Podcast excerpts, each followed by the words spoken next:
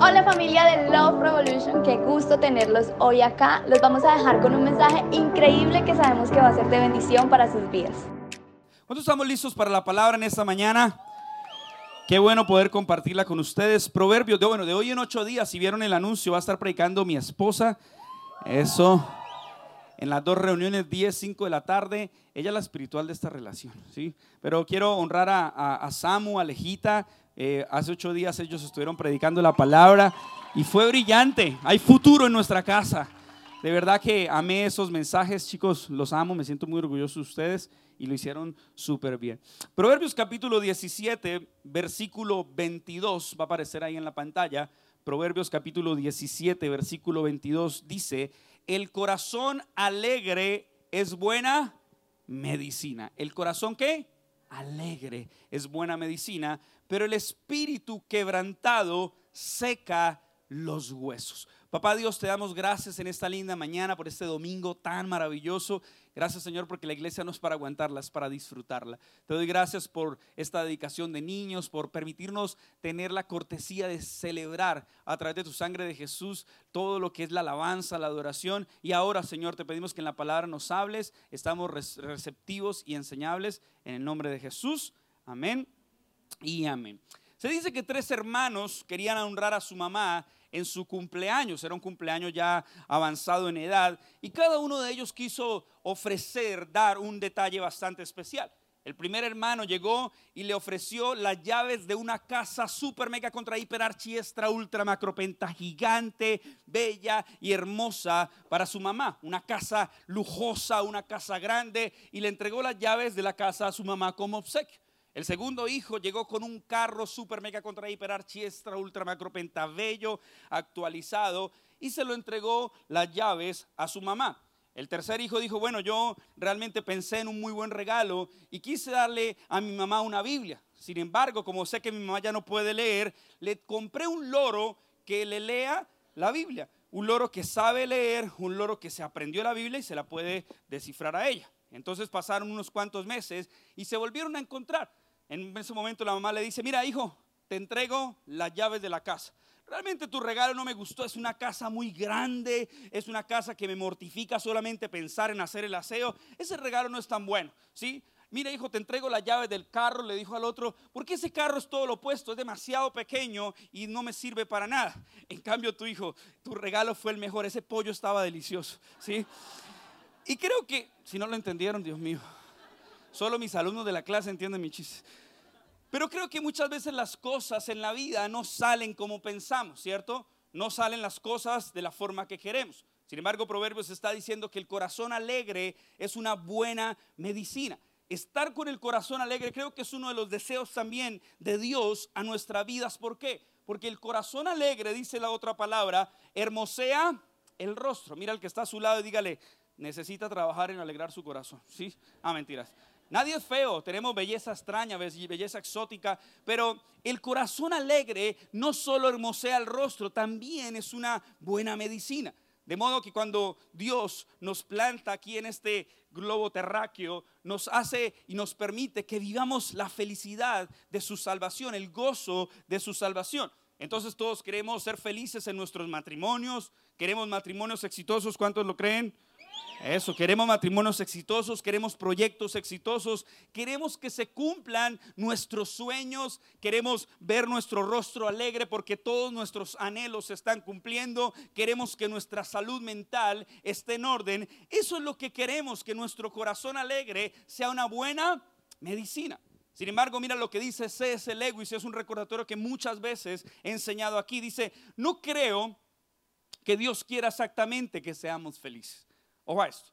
No creo, dice C.S. Lewis, no creo que Dios quiera exactamente que seamos felices. Quiere que seamos capaces de amar y de ser amados. Quiere que maduremos. Dígale eso es para usted, dígale al que está a su lado, eso es para usted. Una profecía que necesitas escuchar. Madura. ¿Listo? Quiere que maduremos y yo sugiero que precisamente porque Dios nos ama, nos concedió el don de sufrir. Imagínate este pasaje tan increíble, bueno, esta declaración.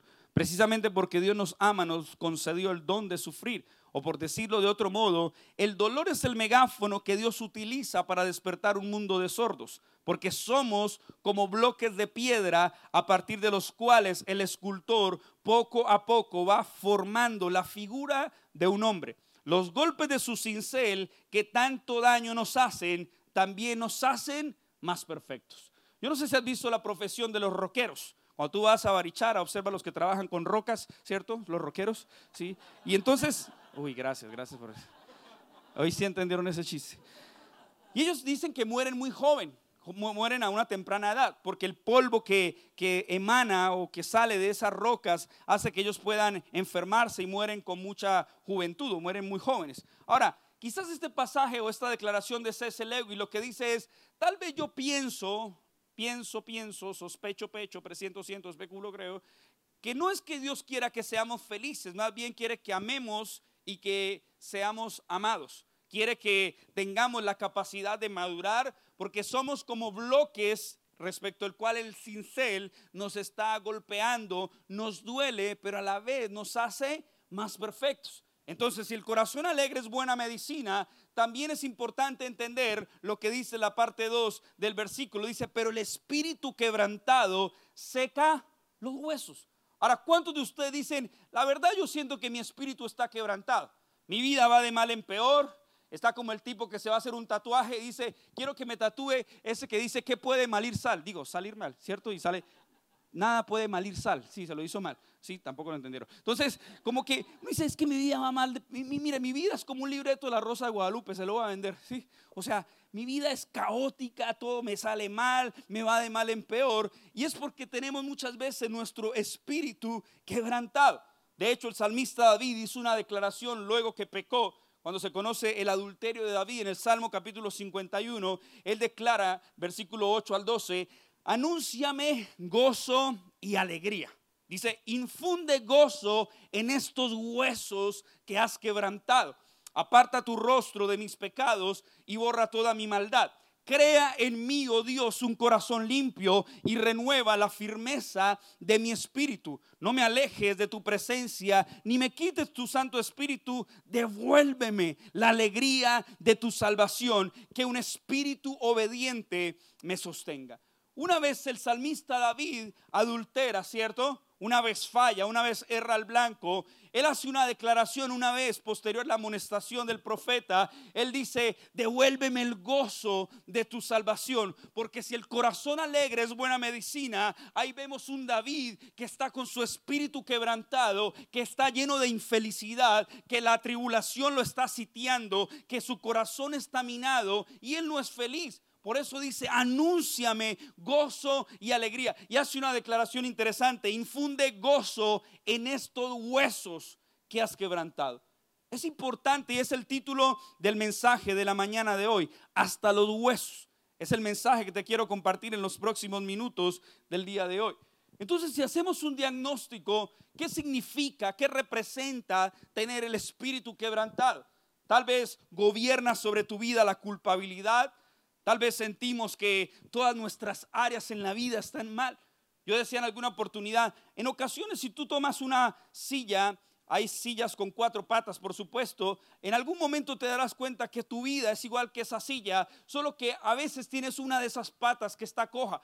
Y en nuestra vida siempre hay áreas en las cuales vamos a necesitar más de Dios. Nuestra vida no es perfecta, somos humanos, estamos en esta naturaleza caída, en este mundo, dice la palabra, tendrán tribulación, pero confíen porque Él ha vencido el mundo.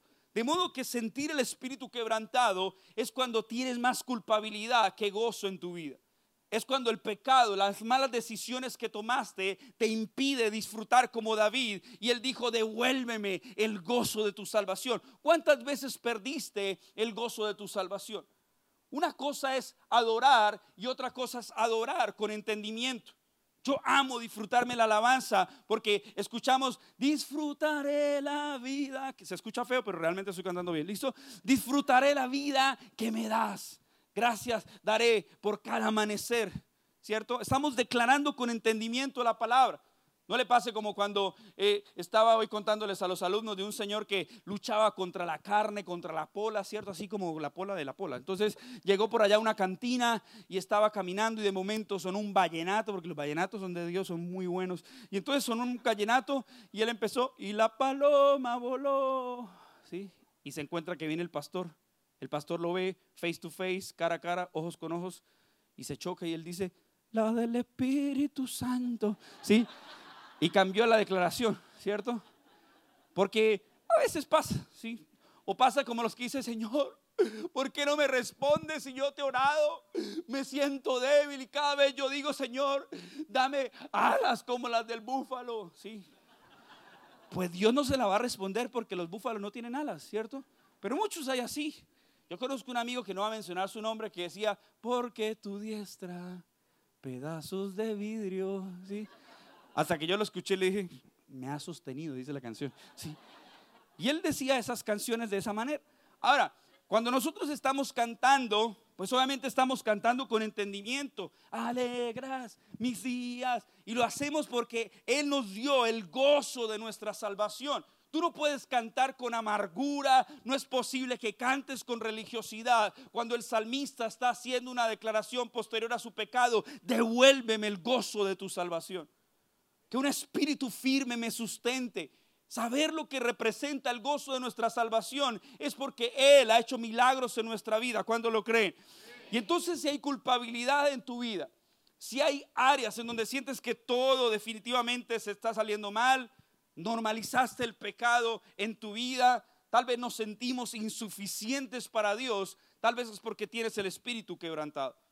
Y entonces pareciera que en lugar de vivir, sobrevives, vives en un valle lleno de huesos secos. Y hace mucho quería compartir un mensaje respecto a una palabra que está en Ezequiel capítulo 37, el valle de los huesos secos.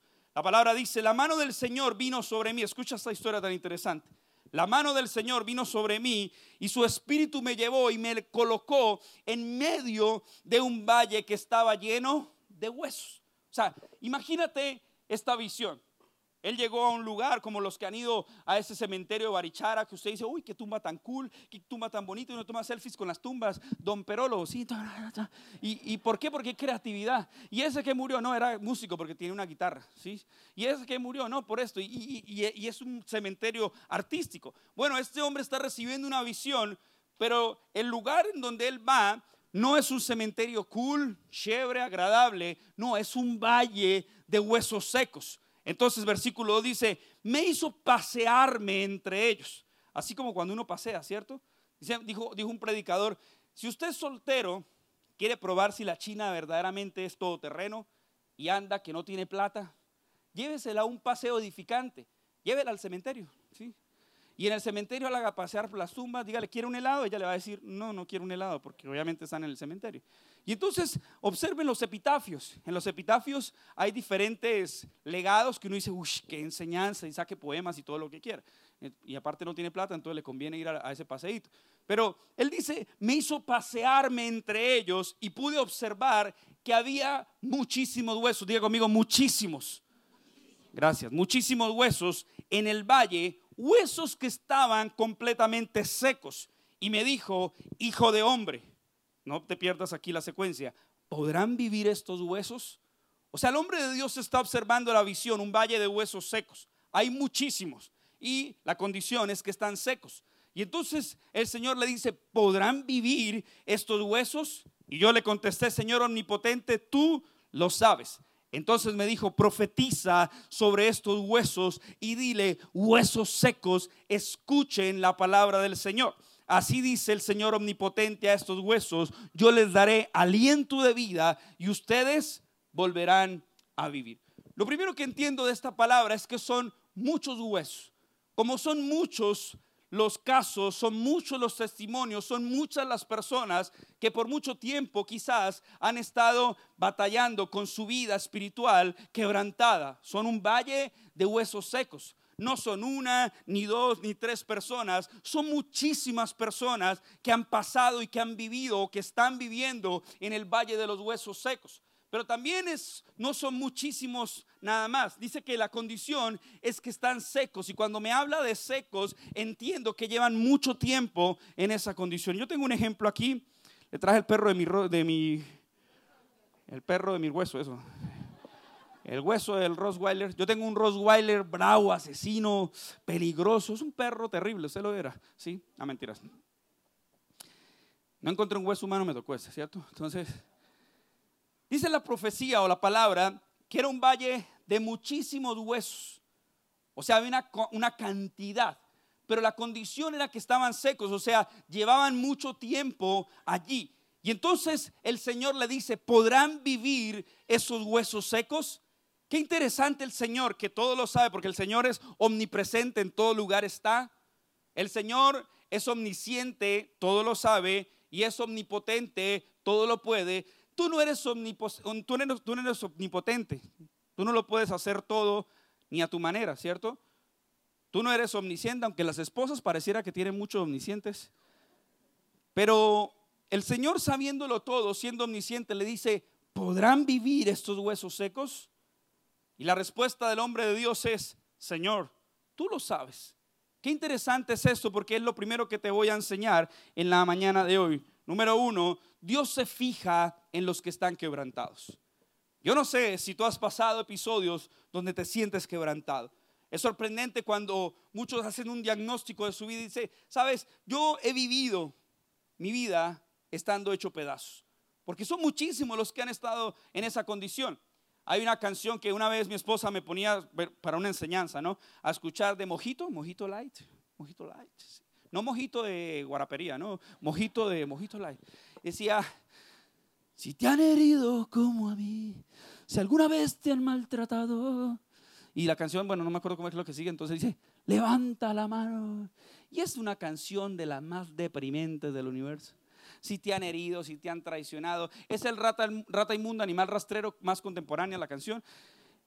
Y dice, levanta la mano yo creería que si, así, si hacen un concierto con esa canción, que seguramente la han hecho, yo imagino que todos levantan la mano y el que tome la foto, Gustavo, creerá que es que todo es un concierto de alabanza porque están levantando las manos. No, es que hay muchísimas personas que han estado heridas. Hay muchísimas personas que han estado quebrantadas. La buena noticia es que Dios se fija en los que están quebrantados. La buena noticia es que cuando tu vida está hecha pedazos, Dios está ahí a tu lado para acompañarte cuando tu vida está hecha pedazos. Sabemos que la palabra restauración es algo tan simbólico que si tu vida está hecha a pedazos, Dios toma cada pedazo y comienza a restaurarlos. Eso es lo que hace Dios. Vemos la profecía de Jeremías que había un señor trabajando en el barro y empezó a hacer una vasija de barro, pero cuando él estaba haciendo la vasija de barro, dice que la echó a perder y comó e hizo una vasija según a él mejor le parecía. Volvió a hacer una vasija nueva. Tú puedes entender en esta mañana que el Señor te está haciendo como barro en sus manos.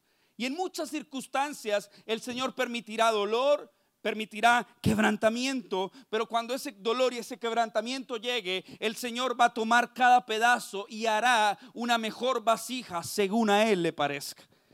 Tú tienes dos opciones, que te rompas en las manos de Dios o que alguien más te rompa en la vida. Qué bueno es cuando te dejes romper en las manos correctas, porque hay gente que va a romper tu corazón hay personas que van a romper tu vida, hay personas que te van a lastimar, hay personas que te van a destrozar, hay personas que te van a desbaratar porque estamos en un mundo donde la maldad se prolifera con intensidad. Pero qué bueno es que si el Señor te rompe en sus manos, Él mismo hará una mejor vasija y una mejor versión para tu vida. ¿Cuántos dicen amén? Y entonces el Señor restaura toma los pedazos y comienza a hacerte de nuevo, porque Dios se fija en los que están quebrantados. Ahora mira nuevamente lo que dice el salmista David en el Salmo capítulo 32, versículo 3 al 5. Mientras guardé silencio, mis huesos se fueron consumiendo. Mientras guardé silencio. Muchos de nosotros vivimos batallas silenciosas y nos estamos consumiendo en silencio. Siempre he dicho, las peores heridas son aquellas que no sangran, son las que se viven en silencio, sin espectadores. Batallas silenciosas que tú puedes estar luchando. Batallas silenciosas que ni nadie conoce.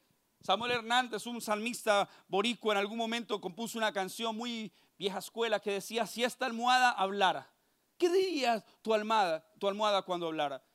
Diría que hay noches en que no puedes descansar porque lágrimas comienzan a correr por tus mejillas, que tu cónyuge no sabe porque mientras él duerme, tal vez tú estás llorando, que tus hijos no saben, que tus amigos del trabajo no saben, que personas que dicen amarte no conocen, pero que estás con tu espíritu quebrantado. Y el salmista dice, mientras guardé silencio, mis huesos se fueron consumiendo por mi gemir de todo el día. Mi fuerza se fue debilitando como el calor del verano, porque día y noche tu mano pesaba sobre mí. Pero te confesé mi pecado escúchame esto, pero te confesé mi pecado y no te oculté mi maldad. Me dije, voy a confesar mis transgresiones al Señor y tú perdonaste mi maldad y mi pecado. Hay poder en la confesión.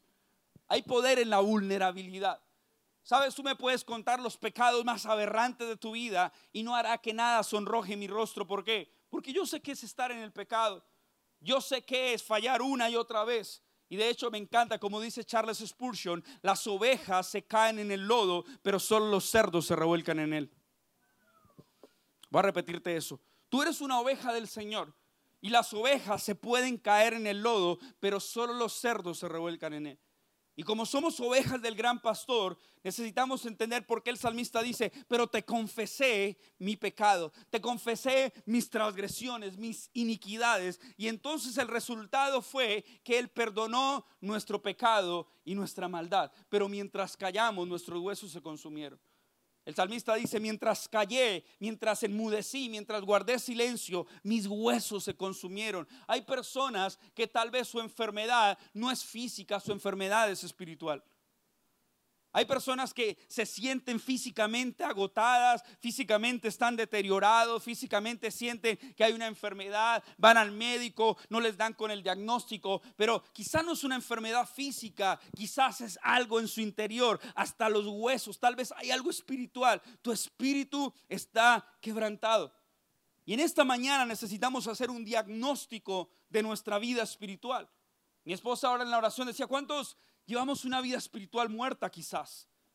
Muchos de nosotros venimos a una iglesia y por creer venir a una iglesia decimos tener una vida espiritual activa, pero no es así. Tal vez nuestra vida espiritual está muerta, tenemos nuestro espíritu quebrantado. Estamos quebrantados por nuestro pecado, por nuestras malas decisiones, por cosas que hicimos en nuestro pasado. Ahora, el salmista cuando vemos esos salmos impresionantes, el salmista no estaba con una Coca-Cola viendo Netflix y escribiendo los salmos que iban a ser de tanta bendición. ¿Sabe por qué esos salmos nos identifican tanto? Porque David, al igual que tú, fue llamado y considerado el hombre conforme al corazón de Dios, pero hizo unas cosas que teológicamente muchos dicen, aún no entiendo por qué Dios lo llamó hombre conforme a mi corazón. David falló. David adulteró. Aparte adulteró, hizo un homicidio impresionante. Fue el autor intelectual de una de las grandes masacres sobre el tipo que era el esposo de la Betsabé. Y lo sorprendente, decía Charles Findle, es que cuando tú y yo pecamos, Satanás no nos llena de odio hacia Dios, sino de olvido hacia Dios. ¿Qué significa eso? Cuando tú pecas, tú no odias a Dios cuando pecas. Porque tú te sientes mal, ¿cierto? Tú sientes vergüenza, tú sientes culpabilidad, tú la estás embarrando, miras a la izquierda, miras a la derecha, miras hacia el frente, miras hacia atrás, pero no miras hacia arriba y el de arriba todo lo ve. Pero aun cuando tú pecas y sabes que estás actuando mal, tú no odias a Dios, porque Satanás no te llena, porque sabe que no te puede llenar de odio hacia Dios, pero sí te llena de olvido hacia Dios. Hace que tú le des control al suprimir a tu mentalidad y te olvides de que Dios existe para tu vida. Y entonces eh, dejas que el espíritu se te empiece a quebrantar. Vemos que los momentos difíciles nos hacen olvidar las bendiciones que el Señor ha hecho. El salmista dice, bendice alma mía a Jehová y bendiga mi ser todo tu santo nombre. Bendice alma mía a Jehová y no olvides ninguno de sus beneficios. Qué fácil es olvidar los beneficios de Dios. Qué fácil es olvidar lo que Dios ha hecho en nuestras vidas. Y los momentos difíciles hacen que nuestro espíritu se quebrante porque no nos damos cuenta de las bendiciones de Dios por pensar y por sumar las cosas que nos están saliendo mal. Y déjame decirte que cuando los momentos difíciles lleguen a tu vida, haz de un momento difícil un momento, no un monumento. A veces hacemos de los momentos difíciles un monumento. Decimos, ay, mi pecado, ay, mi enfermedad, ay, mi dolor, ay, mi pobreza. No pongas identidad de pobreza sobre tu vida. Pensamientos de bienestar, no de calamidad, son los que Dios tiene para ti a fin de darte y proveerte un futuro y una esperanza. Es un pecado. Es como cuando yo tengo que confrontar a alguien de mi equipo. Tal vez yo quisiera decirle, tú eres un orgulloso y, digo, tú estás lidiando con orgullo en tu corazón. Porque Él no es orgulloso. Él es alguien muy amado, ella es alguien muy amada. Son tesoro ante los ojos de Dios, pero están lidiando con orgullo en su corazón, con mentira. Pero no quiere decir que sean mentirosos. No, no, no, no, no, no, no. Ellos son hermosos ante los ojos de Dios, pero hay una condición de su corazón que está mal. Por eso cuando venga a tu vida enfermedad, no digas, ay mi enfermedad, ay mi cáncer, ay mi pobreza, ay mi escasez, ay mi miseria. No la tomes para tu vida.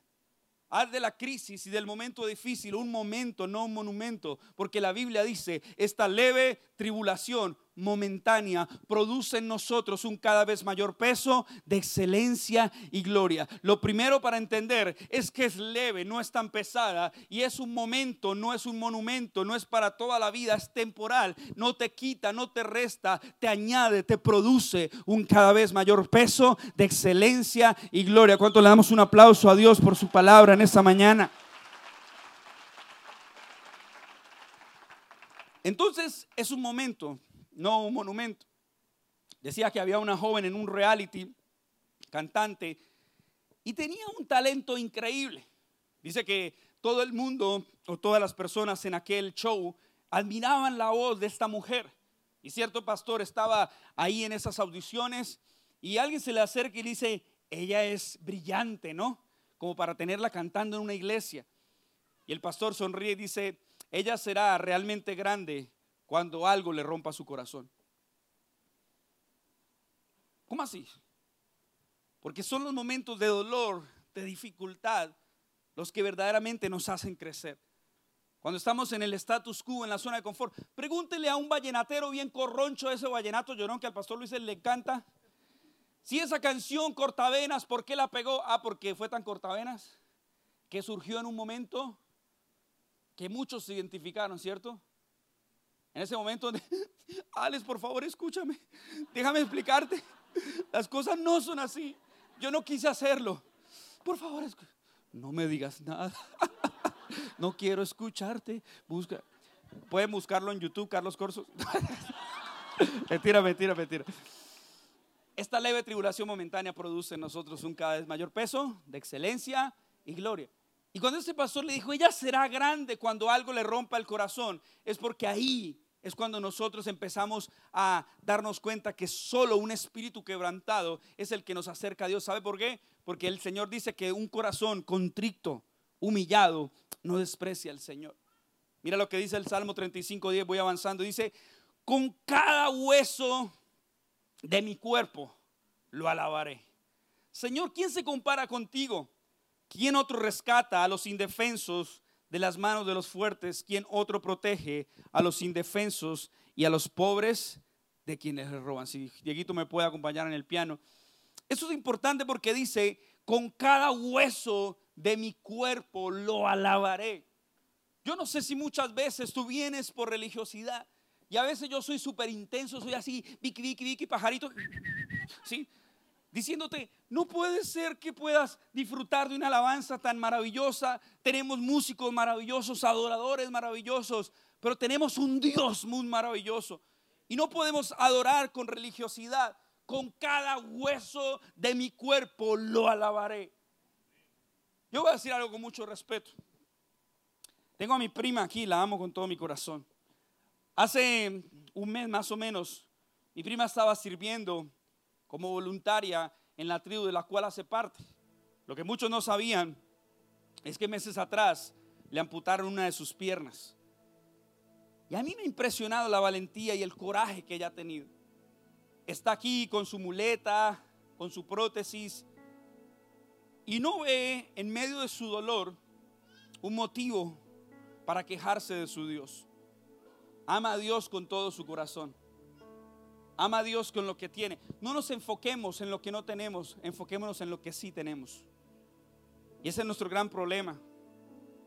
Hay gente que dice, uy, es que yo no leo la Biblia porque hay cosas que yo no entiendo. No te preocupes por las cosas que no entiendes. Preocúpate por las que sí entiendes y no pones en práctica. Entonces cuando tenemos un espíritu quebrantado, con cada hueso de mi cuerpo lo vamos a lavar.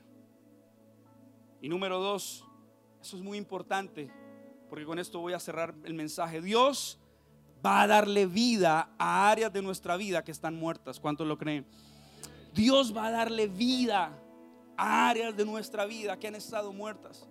Mira más adelante el capítulo 37, versos 7 al 10 dice, tal y como el Señor me lo había mandado, profeticé y mientras profetizaba se escuchó un ruido. Hay otra versión que dice un traqueteo, un traqueo. Bueno, traqueteo no, traqueo, sí. Traqueteo es Medellín More, sí, entonces. Y mientras profetizaba, ay, se extrañaba predicar en mi casa. Se escuchó un ruido que sacudió la tierra y los huesos comenzaron a unirse entre sí. Oja eso. El valle de los huesos secos eran muchos, estaban secos. El Señor le dice, vivirán, profetiza palabra del Señor. Dile, huesos escuchen palabra del Señor. Y mientras el hombre de Dios profetizó, se escuchó un ruido en la tierra, los huesos comenzaron a unirse así modo coco. ¿sí? Ya les conté el chiste, mi rodilla usted la tengo jodida, le pega acá y suena coco. ¿sí? Hay gente que me gustaría hacerles. Y entonces comenzaron a unirse entre sí. Yo me fijé y vi que en ellos aparecían tendones. Ahora aparecían tendones, salía carne y se recubrían de piel. O sea, los huesos formaron una forma humana, ¿sí? Empezó a salirle músculo, empezó a salirle tendones, pero no tenían vida. Eran como coco, más o menos así. Estaban completos, pero seguían muertos, no tenían vida. Ahora, versículo 9, entonces el Señor me dijo, profetiza, hijo de hombre, conjura al aliento de vida y dile, esto ordena el Señor omnipotente. Ven de los cuatro vientos y dales vida a estos huesos muertos para que revivan. Yo profeticé tal como el Señor me lo había ordenado, y el aliento de vida entró en ellos. Entonces los huesos revivieron y se pusieron de pie y eran un ejército numeroso. Impresionante esto. Se unieron, salió carne, salió piel pero el Espíritu Santo sopló de los cuatro vientos aliento de vida y entonces todos se pusieron de pie. Hubo vida y entonces eran un ejército numeroso. Porque de nada te sirve estar completo, pero estar muerto. Porque de qué le sirve al hombre ganar el mundo si su alma se pierde. ¿De qué le sirve tener la cuenta bancaria llena de dinero?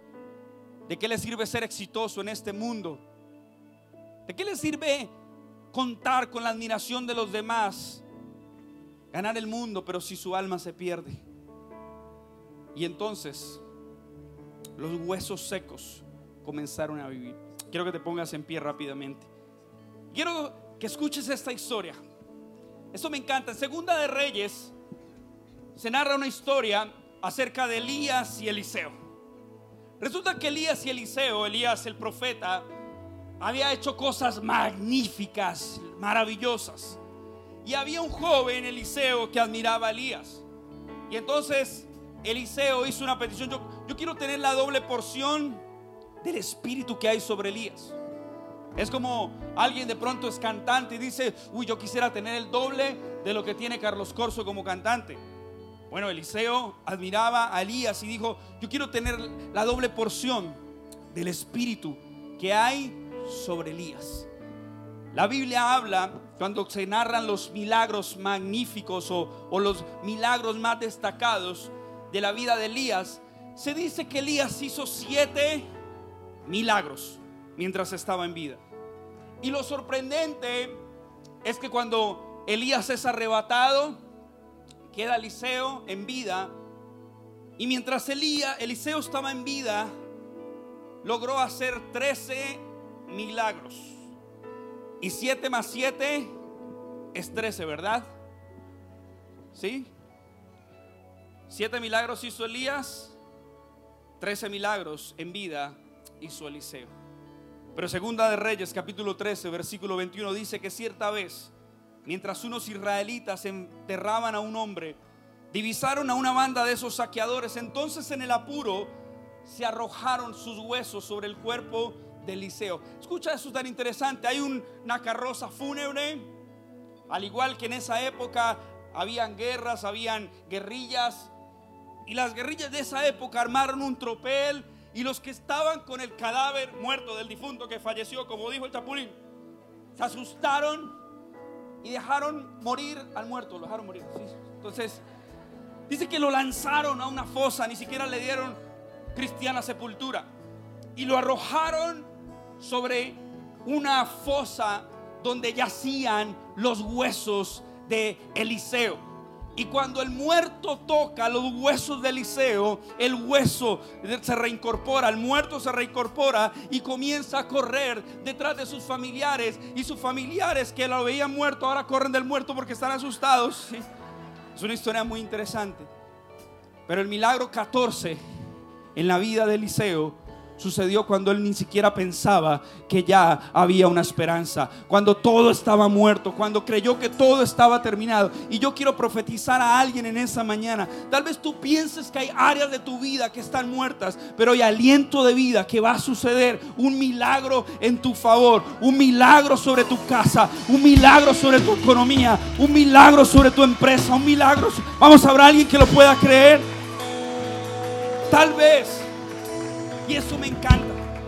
Diría uno de mis mentores, estoy predicando mejor de lo que usted puede responder. Pero te quisieron enterrar. Te quisieron enterrar. Pero no sabían que era semilla. Ya muchos aquí en este lugar, circunstancias, personas, los quisieron enterrar.